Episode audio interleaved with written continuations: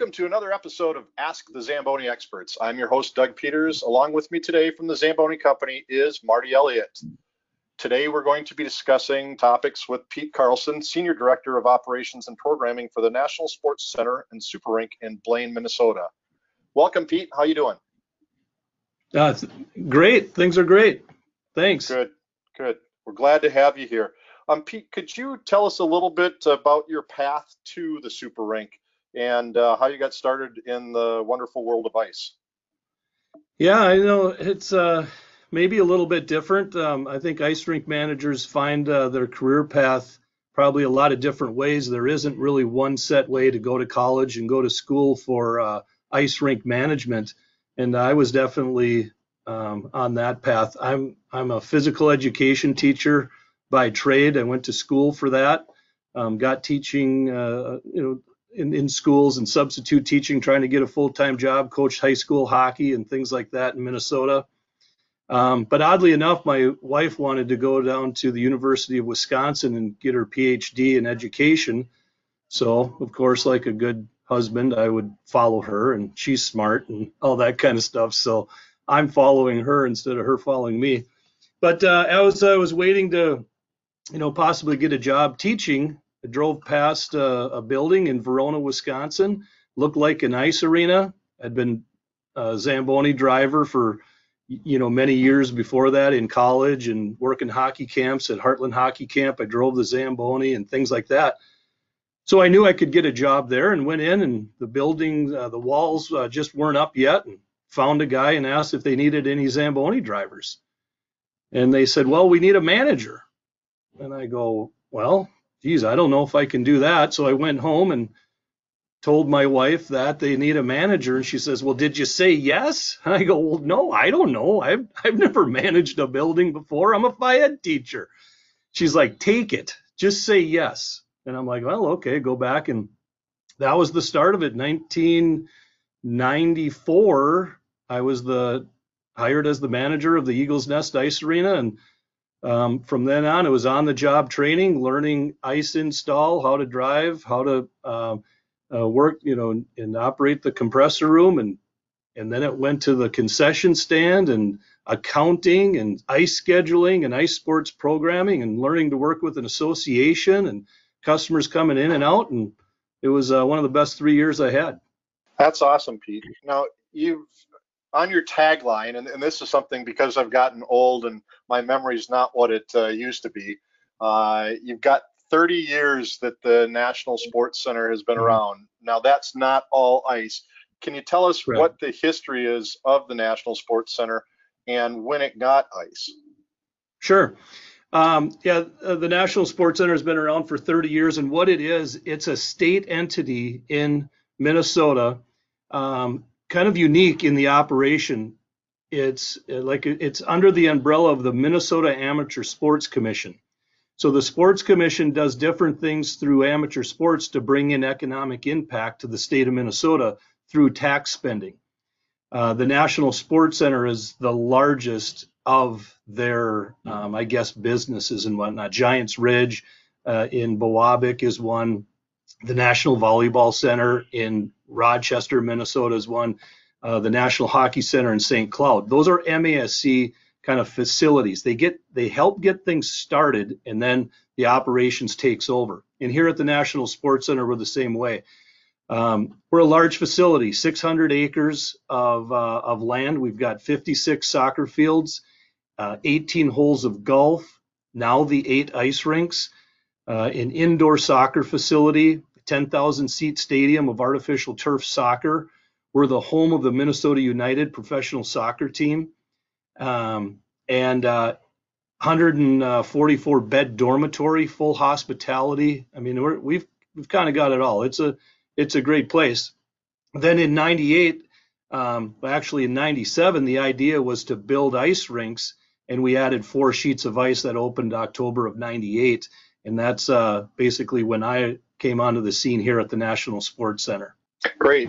And I know I've had the opportunity to play the golf course up there. That maybe you could expand just a little bit about that because I think that that's a pretty incredible golf course from the standpoint of multiple tees making the mm-hmm. course playable uh, in competitive, you could, as a hack like I am, I could compete with a really good golfer because I'm playing on a different set of tees. And maybe expound on that a little bit. Yeah, it's uh, it's one of the only public PGA design courses in the in the state. And um, when the course was being added at the National Sports Center, again, we're a youth facility. Uh, Minnesota um, uh, amateur sports was a, a, a, big part of this. So when it was designed, like you said, there's six or seven tee boxes on every hole. The 18 hole course will play 3,600 yards from the front tee boxes and all the way back to 7,100 yards um, from the tips. So with that type of um, opportunity, it really allows um, youth to participate. And you know, if you go to a course and you see some young kids in front of you, you're like, oh no, this is going to be a four or five hour round.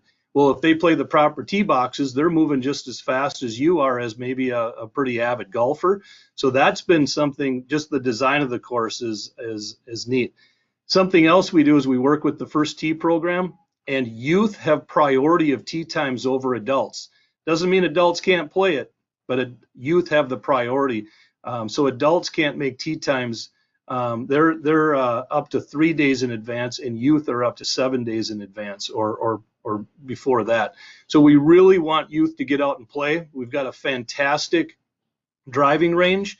We've got an 18 hole real bent grass green putting course. It's not miniature golf by any means.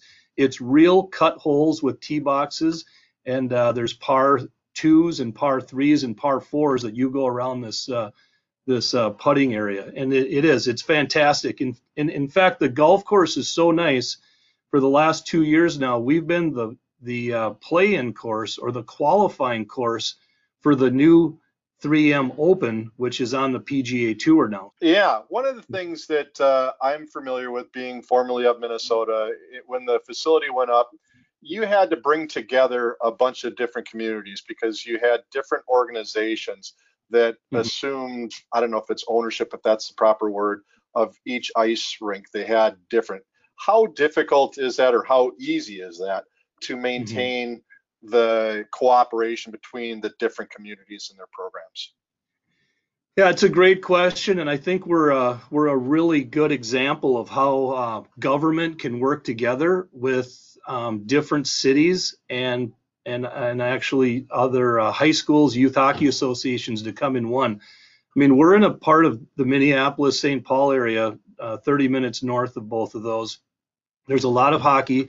There's a lot of rivalries and here this concept of bringing rival cities in a sense in sport to come under one roof um, that alone was kind of difficult but um, the real reason this thing worked and it, it, happened it really started off with girls hockey was growing in in minnesota so much in title ix um, that law of, of equal time for boys and girls on the ice was was in jeopardy. You know, the boys had all the ice, and all of a sudden the girls are coming in and they're not getting the equal time.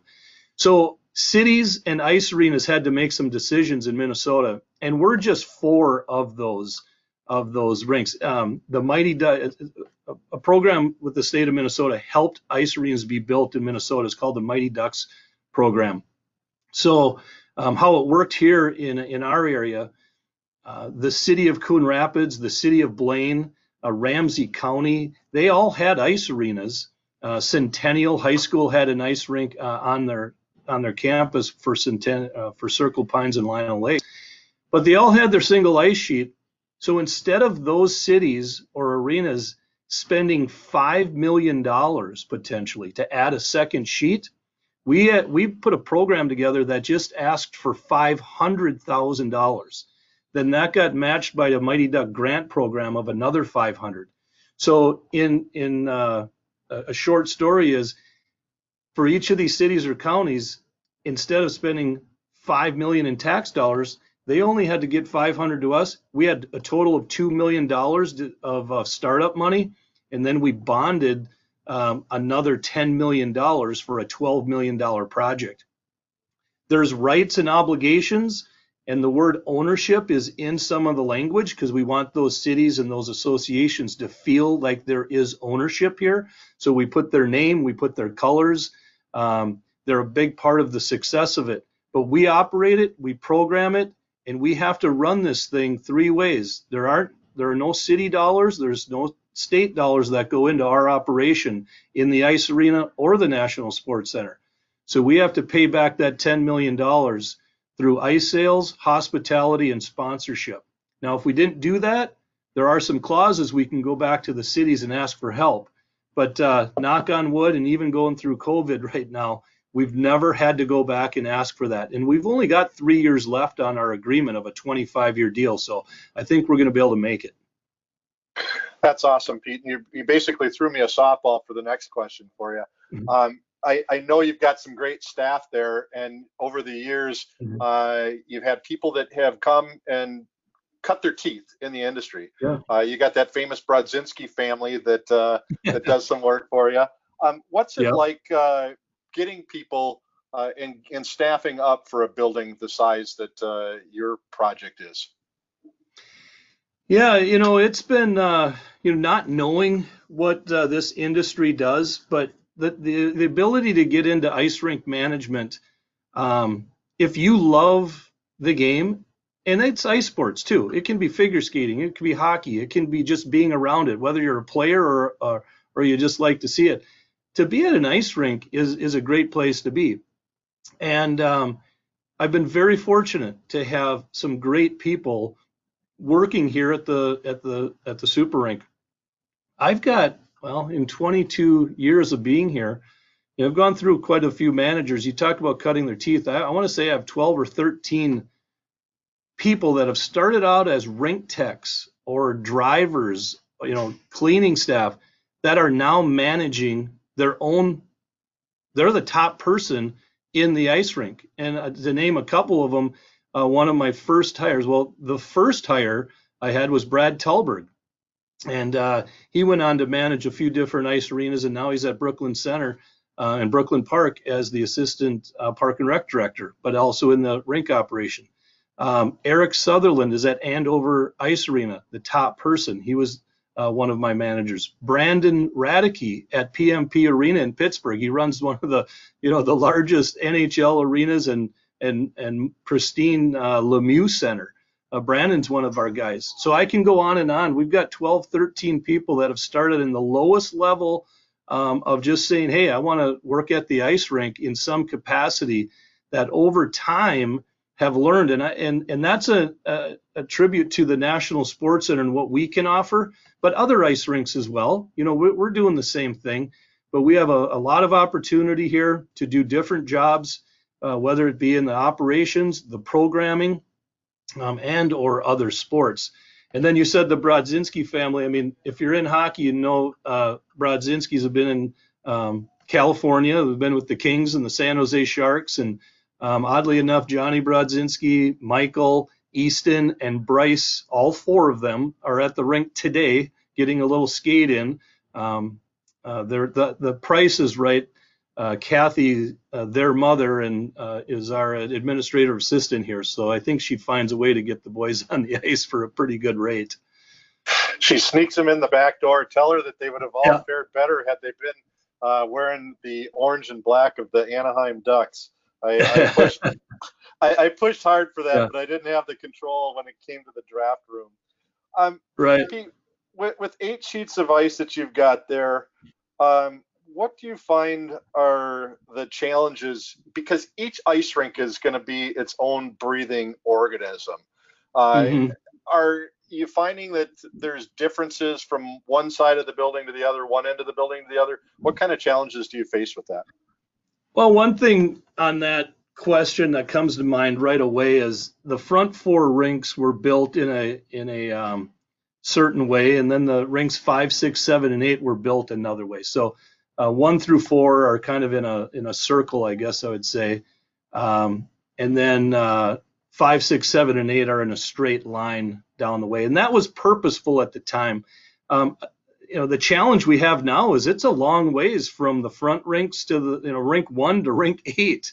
And when you're operating a tournament, you're like, holy cow, I got to go all the way back there.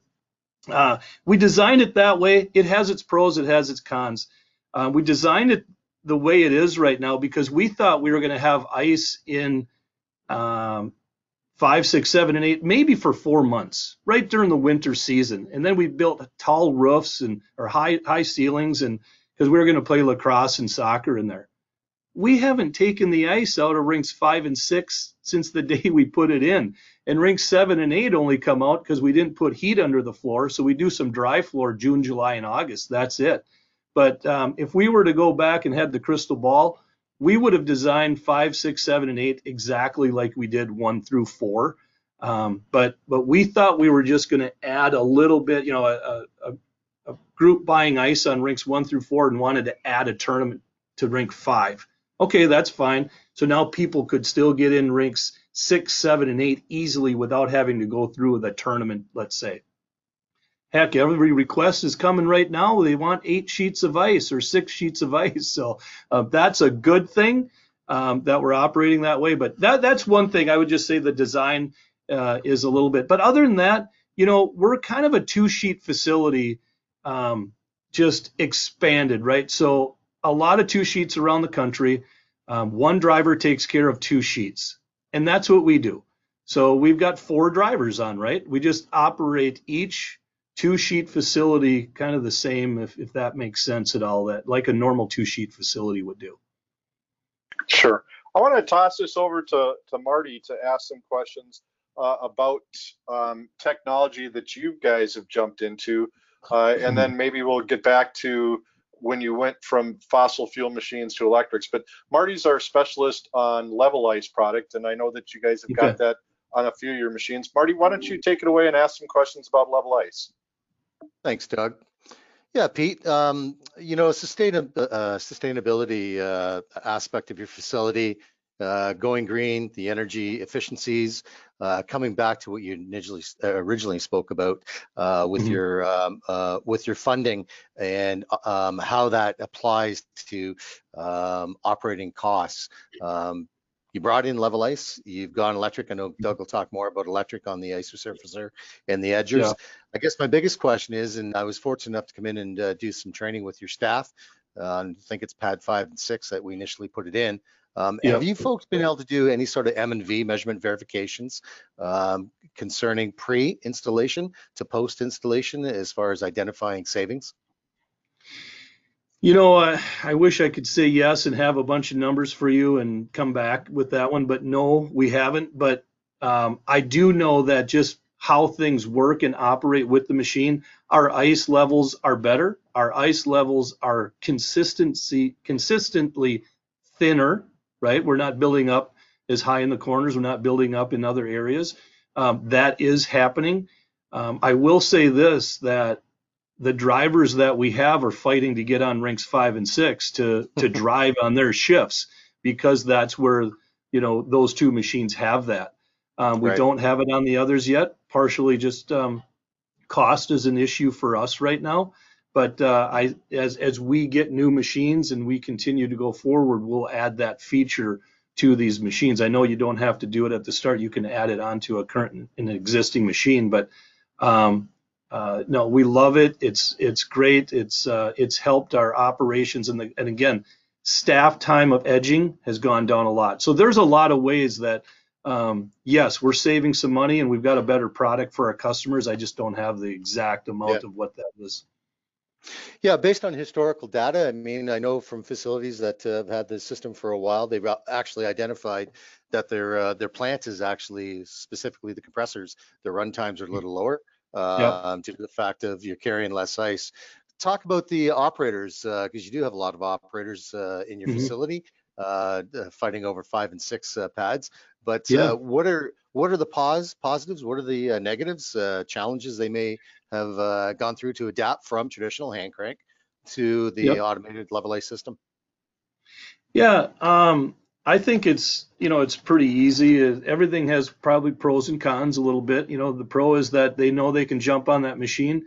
Um, we have to do our work to have it set up and have it set right, and that's uh, our daytime, full-time guys are doing that.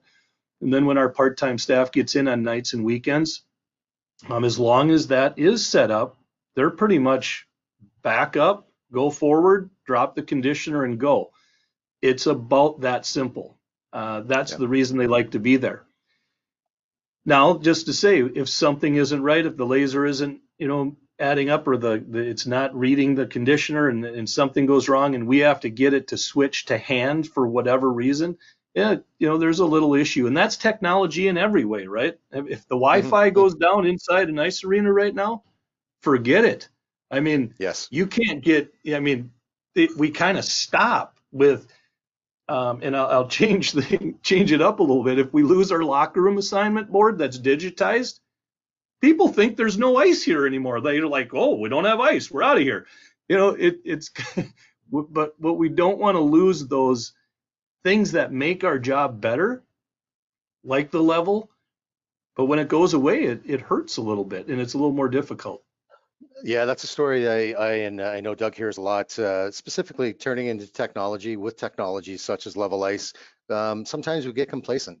Um, we Mhm. recognize that as a supplier um, and an OEM, and uh, you know, uh, I'm sure Doug shared it with uh, you and your staff. But what we've done now is the resources we have on our website uh, with the uh, all the Level Ice training videos that would be Mhm. duplicate of what I did when I was there on site there.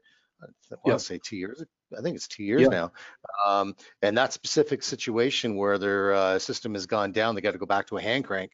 I mean, that video walks them through step by step that they can have it off and hand crank back on and ready to rock and roll in 20 minutes. So uh, um, that's great feedback uh, that uh, that you're sharing with us, so that we can uh, that we can make sure we're managing you uh, correctly.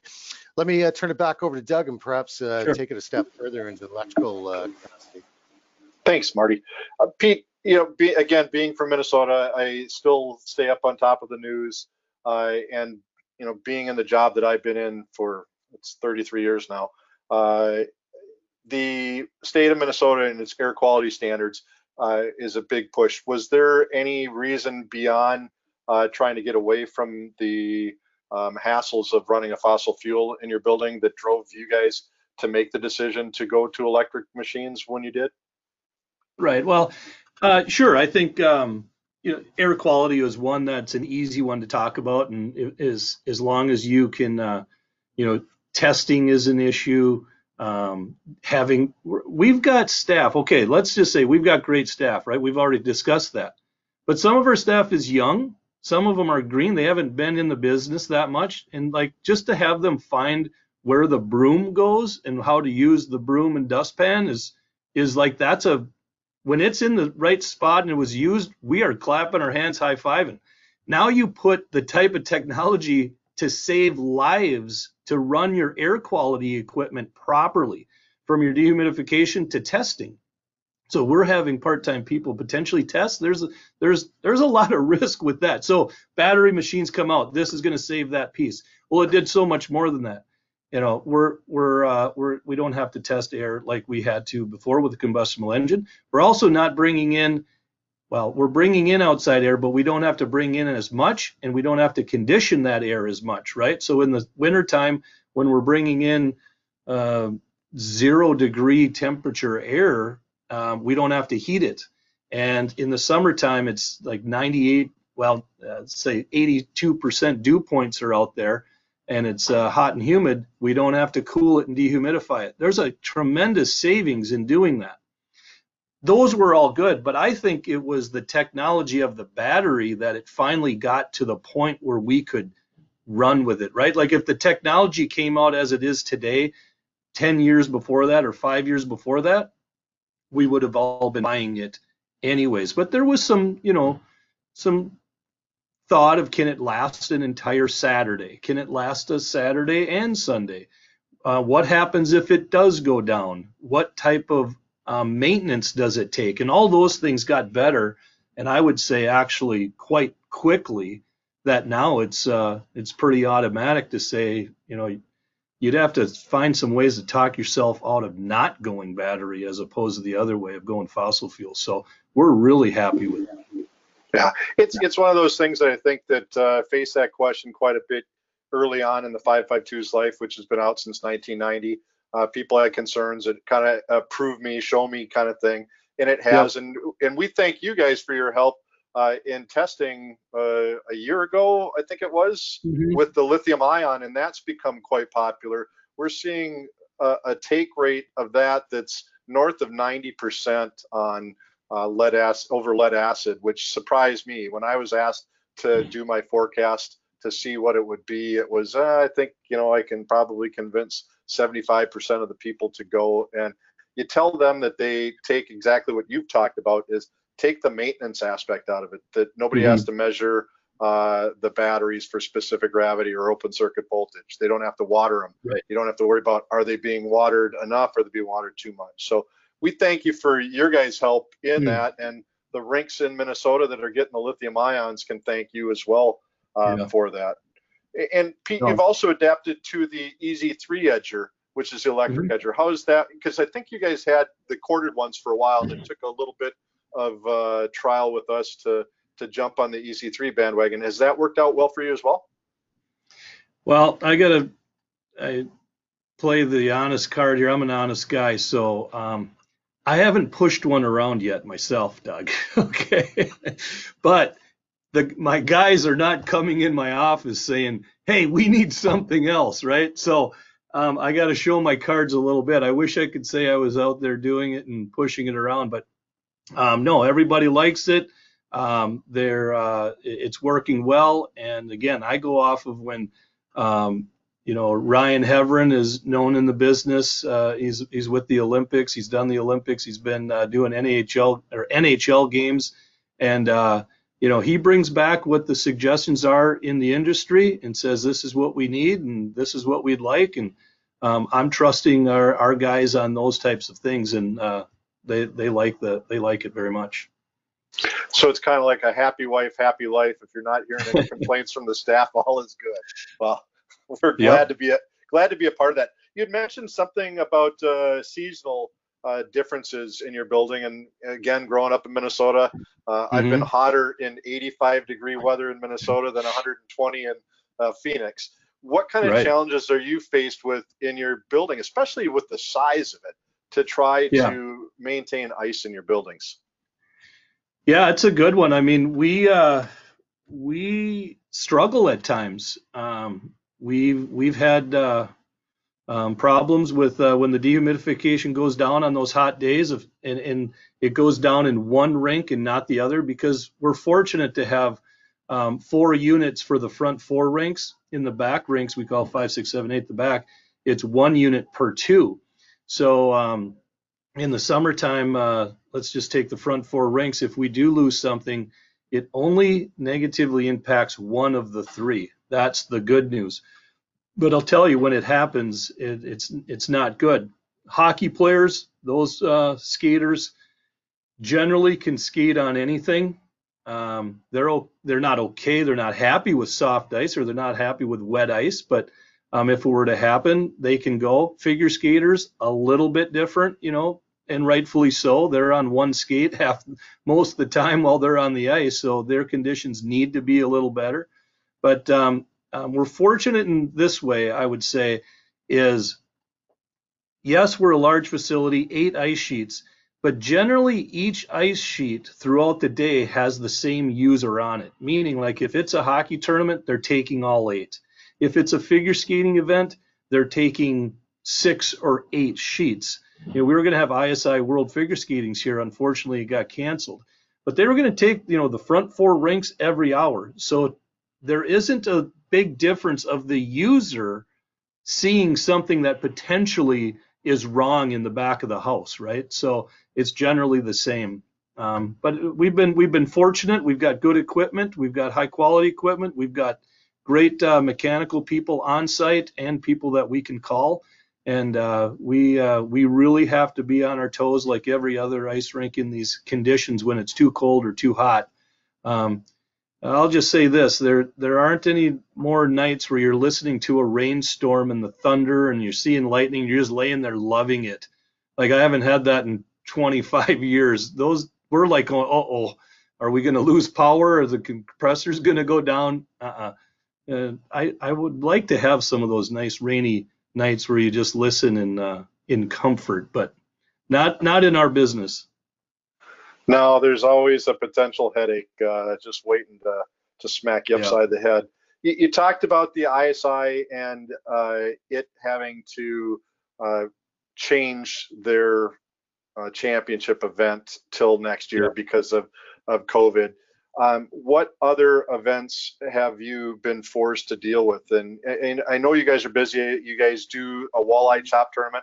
I've talked Yeah. about that a little bit with you. Maybe expand a little bit in some of the things that maybe you've had to push off till next year, or um, maybe you've been able to reposition later in the year when this CV thing uh, slows down a little bit.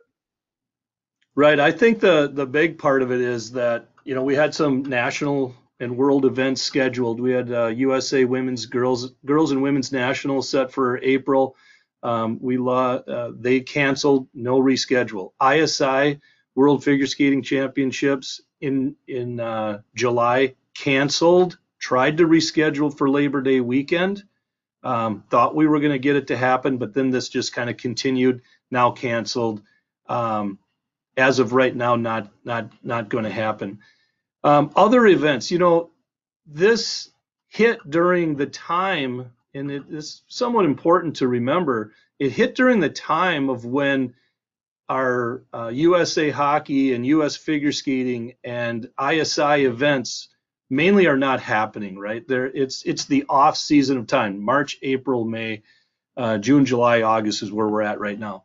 So those are times of the year that ice arenas are relying on a lot of private business to come into their facilities. And I know some groups and some people will, I don't know, maybe not talk nicely about those businesses. Maybe they think they're making too much money or they think they're being um, too aggressive and skating too much and things like that. There, there's philosophies, right, all over the place. Uh, we as ice rink managers, I always say we can't be in the philosophy business. If you want to skate backwards for an hour, it's $210 an hour to do it. If you want to, you know, whatever it is, we're not going to dictate what it is. We think all, uh, pretty much all ice sales are good.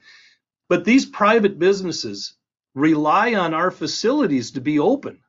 They can't do business somewhere else. If if our rink is closed and the the rink next to us is closed and the rink is closed in the next state, their chances of not being in business in 2021 potentially are hindered. And that's 21, 22, 23, 24. Like these businesses want to be, keep going. And like a restaurant, like a hotel, like a gas station, they don't open for three months, four months in one year. They may not come back. So we worked very closely with our groups coming in, talk to them, I would say uh, weekly, if not daily, of updates of what's happening in the state of Minnesota. We had a direct connect with the governor's office to have a little heads up, and we, we shared that information with other ice rink managers in the state to try to give some guidance of when will we be open. And there were several groups that were like, nope, we're canceling. We're not going to reschedule. But we just said, hang in there. We think a change is coming. Well, the change came in June. Fortunately, some of our soccer events, which are 500 team soccer tournaments and a thousand team soccer tournaments in July called USA Cup, that tournament didn't happen. It opened up weekends at the ice arena that we could operate. So the April and May tournaments that did not happen, well, that would be close to eight events. I think we got six of those back in June and July. So we're really only down about two big events. Um, so that was helpful to us, and it was helpful to those private users as well, uh, private um, businesses as well. You've got a now 22 year old facility, or at least some of the rinks are 22 years old. What Yep. challenges are you faced with in trying to keep it up to that gold standard and keep it to what you're you've built your customers to expect? You've set such a high standard. What are you guys doing to make sure that they still have that same experience as they did when they walked into the facility for the first time? Right. Well, that's a hot topic right now. I, I would say that anybody coming to the NSC Super Rink for the first time or something, they still come in and get a wow factor. Um, you know, they come in and the sliding doors open and they, they see 32 locker rooms, assignments for 32 locker rooms, and rink eight is down the down this hallway and You know, then they go upstairs and they see four, they overlook four rinks and the, the Hat Trick Cafe area is super cool. But for the groups that have been here for, you know, youth associations, they're in that, that association for six, seven, eight years, then they time out, right? And they're gone. But if you've been in here eight, nine, ten years, you're looking at this place going, yeah, she's getting a little, uh, you know, the colors aren't quite as bright and um, the walls don't shine as much and the, the lighting isn't as good as it used to be because you get used to it, right? So we're in that right now. We are planning, oddly enough, uh, 2023 is uh, we're going to create new agreements. That's that'll be 25 years that we will have um, this facility. Um, our, our, our current consortium members. We want to renew our current consortium members with some new rules and guidelines, but that comes with a price tag, and we want to put 12 million dollars back into this facility. About six of it will be in the compressor room, and uh, with new floors and boards. But uh, if we just spend that alone, it won't be enough because ice rinks these days aren't being built just as little metal buildings anymore, right? Like they have all the new technology, the lights, the sounds, the con- the uh, the warm areas, uh, flat screen TVs, places to sit on a chair, a table, or a couch. It has to. These amenities have to be there. So we're looking at all that, and uh, we're going to put that stuff in with uh, with you know, six million in the compressor room, boards, floor, like I said, and then uh, dress this place up a little bit. Pete, how has the business changed and evolved at your facility from the 22 years that it's been open? Uh, what are you doing the same? What are you doing differently than you were at the onset? Yeah, I mean, if you're you're probably sitting out looking at ice sports programs and you if you're just uh, taking it you probably don't see a big difference but there there has been at least here in minnesota. Um, when i first started here we had four ranks. Associations we're doing a lot of practicing a lot of pre pre skates before their season a lot of post skates after their season. Um, that's gone away a little bit. Uh, we used to have leagues. You know we'd have uh, 150 teams in our spring and summer leagues that would get two practices and eight games, let's say. We sold the majority of our ice that way. I think the big change right now is um, a new way to skate or a new way to practice. And I'm, I'm kind of hockey specific here, and I don't mean to leave out broomball and figure skating and, and those things, but um, it's really the hockey market is is the one that I see the largest change in, and that is I don't know if there's as many kids skating um, today as there were five, six, seven, eight, ten years ago, but the number of hours are still being purchased, right? So I think a group of kids, it's called AAA hockey, and sometimes that's a good word. Some people take it as a bad word. It, it's good for ice rinks right now. Um, we're selling a lot of ice. So what the AAA market has done off season is has gotten a group of teams together now they practice two, three, four times a week, and then they we've we or public private businesses created tournaments, and then they go to those tournaments. And a lot of people call it checkbook hockey and negative tones to it, but here's the thing: it is what it is. Kids are on the ice. They're they're playing. Are they playing too much? I don't know. Once again, I'm not going to be the one to say. I've got my philosophy. I've got my kids, and I know how much they played, and that's between us. But uh, I know the rinks are busy. And one thing I'll say um, on the change, it used to be only a few ice arenas were open in the summertime, right? I mean, it was some rinks would go down and they were open six months a year and they'd shut down for the summer. A lot of those rinks now, I, I there are 22 ice sheets within 15 minutes of the super rink.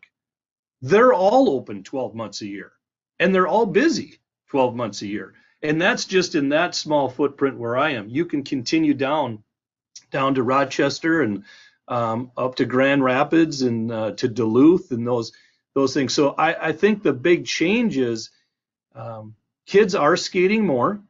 Um, I'm not going to say that's a negative at all. Um, they're just doing it in a few different ways.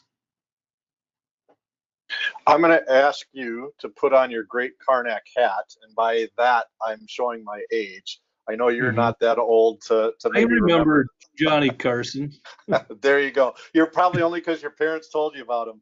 Uh, what do you think the marketplace might look like in 10, 20, or 30 years? And I'll uh, jump in just a little bit. I, I, know that one of the things that's changed immensely in the time since I left Minnesota, and you talked about it earlier, is girls hockey. Uh, do you mm-hmm. see that to continue to grow, and what other things you might see change or continue on at a much bigger pace going forward? Well, I think uh, you know ice rinks and park and recreation departments and hockey um, businesses and things like that. It's it's always just keeping your you know your your finger on the pulse of what direction is it going where what is it going i i don't know um, i do know um, we want to keep this facility ice we don't want to go into uh, the, the indoor soccer market or the indoor lacrosse market in an ice arena so i think we have to be aware of it i think girls hockey we need to continue to um, um promote that sport um, continue to promote boys and girls figure skating. It's huge. Do you know our figure skating department, NSC figure, figure skating department, rents about 2,000 hours of ice a year? Okay, so and I've talked a lot about hockey and I want to put a plug in 2,000 hours. And a, a single sheet ice rink is would be happy to have 2,000 hours sold in their single sheet facility. I mean, 3,000 would be better, but 2,000 hours isn't bad. Our one program of figure skating is doing that. It's it's huge. It's enormous. So um, we need to continue to just share with our schools, share with our communities that the ice sports that we offer are a good place to be, um, a fun place to be, a safe place to be. And uh, if you pick it up, it's a lifelong activity that you can do. And I think if we keep promoting those things, what they'll be doing on the ice, I can't say for sure, but uh, as long as they're playing, participating some way, I think uh, we'll be able to be in business and provide a uh, nice opportunity for people. It sounds like Jane Shaver deserves a raise if she's the one generating that many hours of ice. Another I've always person. said when Jane leaves, I leave because she does a ton here, and she's got a great group of people too working uh, with her and for her yeah, she she's a great person. I know you got a great staff with uh, that she's put together, and usually it's a sign of good management when you've got a lot of good people uh, underneath you. Um, yeah. Can you talk a little bit about the training center? Uh, and, and this didn't get put on the list, but uh, I was there years ago when it was inaugurated, the Brooks uh, Dryland sure. Training Center. Uh, is that still going on? And if so, how big a portion is that to your skaters in your building. Right. The uh, Herb Brooks Training Center, fantastic facility. Um, I'll tell you, this is it's kind of a, a, business 101. You think just because you build it, they'll come. That did not happen with this facility. Here we have what I would say one of the nicest and largest dryland training centers, maybe anywhere. And if you've seen it, Doug, you, it, it's it is nice.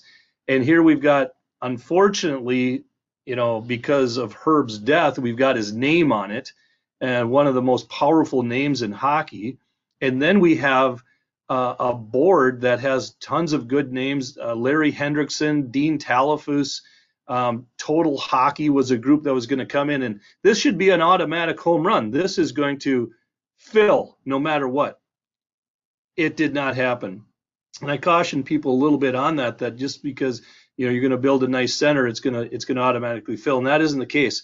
So we uh, they operated for about two or three years, and then uh, didn't quite get it to to fill, and then we had to go out to a, a private group of showcase hockey to give it a shot, and they had a ton of kids in their off-season program. We're going to say hey, they've got so many kids. This we'll just build in dryland training to their hockey program, right? Well, think about it how many kids in the pyramid of hockey want to train off ice?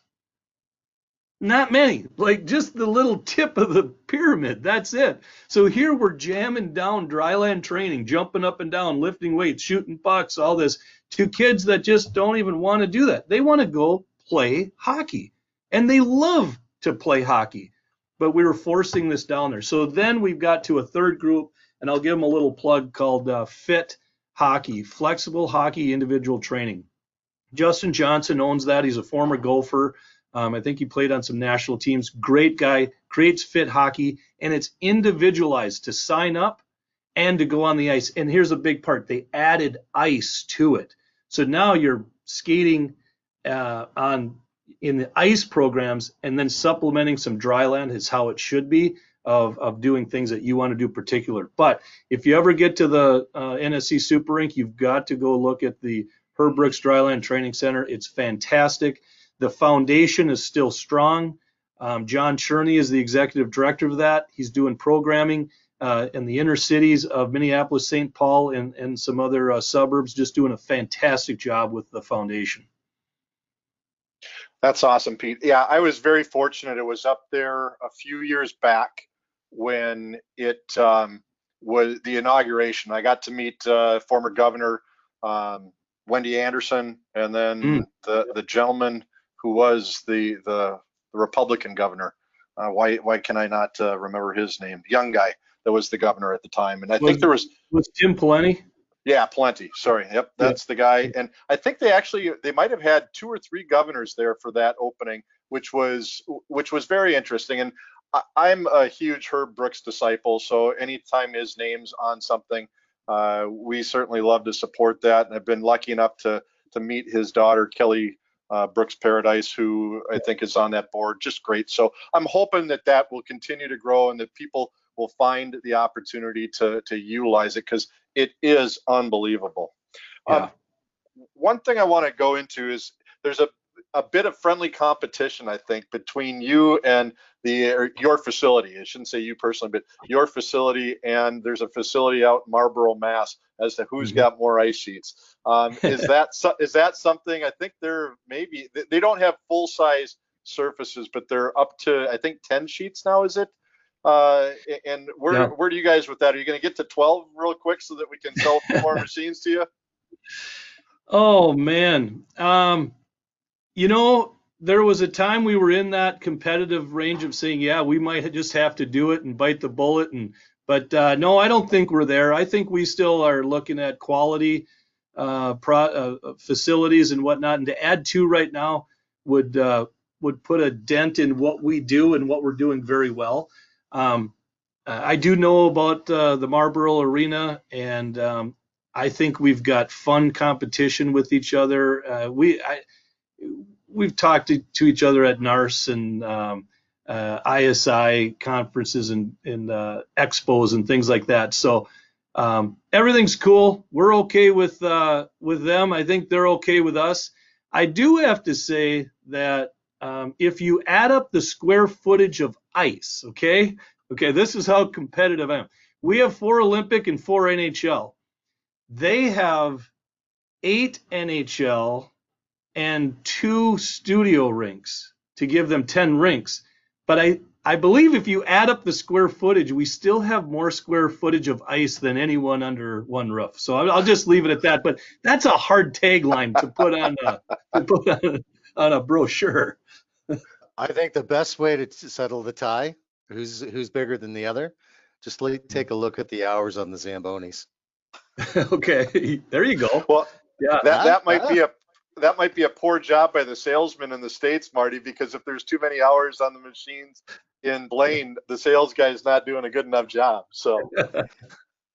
no, it's it's a friendly competition, Pete, and I know that uh, Wes Tuttle out there uh, when I talk to him about it, uh, it's always they're curious as to what you're doing. Uh, yeah. He's curious, you know, as to what's going yeah. on in, in, comparison, and it is. It, it, it's amazing to me. I know up in Canada, Marty, you might see it a little bit more with Canlan, uh, where they've got multi-pad uh, complexes. But in the states, you guys are are two sights to behold based on how mm-hmm. much ice and how busy both of you guys are. I mean, it, it's yeah. it's awesome to see that, and it's great for us for business. So. I'm um, glad we're not. I'm glad we're not neighbors. Let's just say that. yeah, I don't. I don't think that. I think that it's a good location. I don't know if they'll get one out on the West Coast, out here in the new state of Cal or the new state of hockey, as I'm referring to it. I think I'm going to trademark that title uh, in yeah. California with all the NHL teams and AHL teams that we have. But I, I can't let you go without getting on the topic of food. Uh, that's kind of like uh, my kind of thing. I'm a bit of a foodie. Uh, I want to know what your go-to food is, and are you a big fan of White Castle? well, I, am sorry, I'm not a big fan of White Castle. I've certainly had it at certain hours of uh, of the day. We'll just say when. I won't say when that is, but that has happened. But I guess if I were to have to give you my favorite food, it would go right to Mexican. There, there you Hot go. And, and, and and where do you go for that, Pete? In the land of lutefisk and lefse? well, I'm not picky. That's the good part of me liking it so much. So I can do a walking taco right out of the uh, Hat Trick Cafe and feel pretty good about it. But uh, you know, there's nothing better than uh, getting on a plane and heading down to Mexico and eat, eating it right at the, the resort and having the all inclusive. That's where I'd like to have it the most, but uh, that's a few times in between. So um, I'm everywhere, anywhere and everywhere. Tacos, Mexican well, food, it doesn't matter. Come on out here and I'll I'll cook you up some tacos and I'll let you sample my wife's salsa. And she right. makes that to the point where my tongue sweats, uh, which I, I totally enjoy that. So I'll take you up on that. Great. Marty, do you have any other questions you'd like to throw at Pete?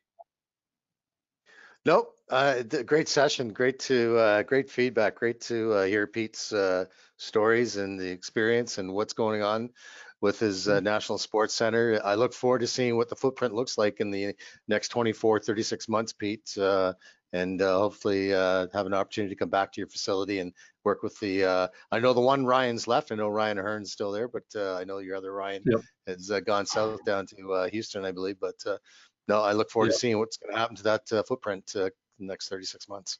Yeah, Ryan Qualley, we lost another good one. He's in Phoenix actually, and he's working Phoenix. with the with the Phoenix guys down there. And um, yeah, our, our next big project is uh, we'll have one of the largest indoor domes uh, going over our our uh, stadium field that'll open up this November. So you'll see that if you come up, it'll be up in the wintertime and down in the summer. But um, that's one project we're doing right now. Look forward to it. Look forward to it. Back to you, Doug.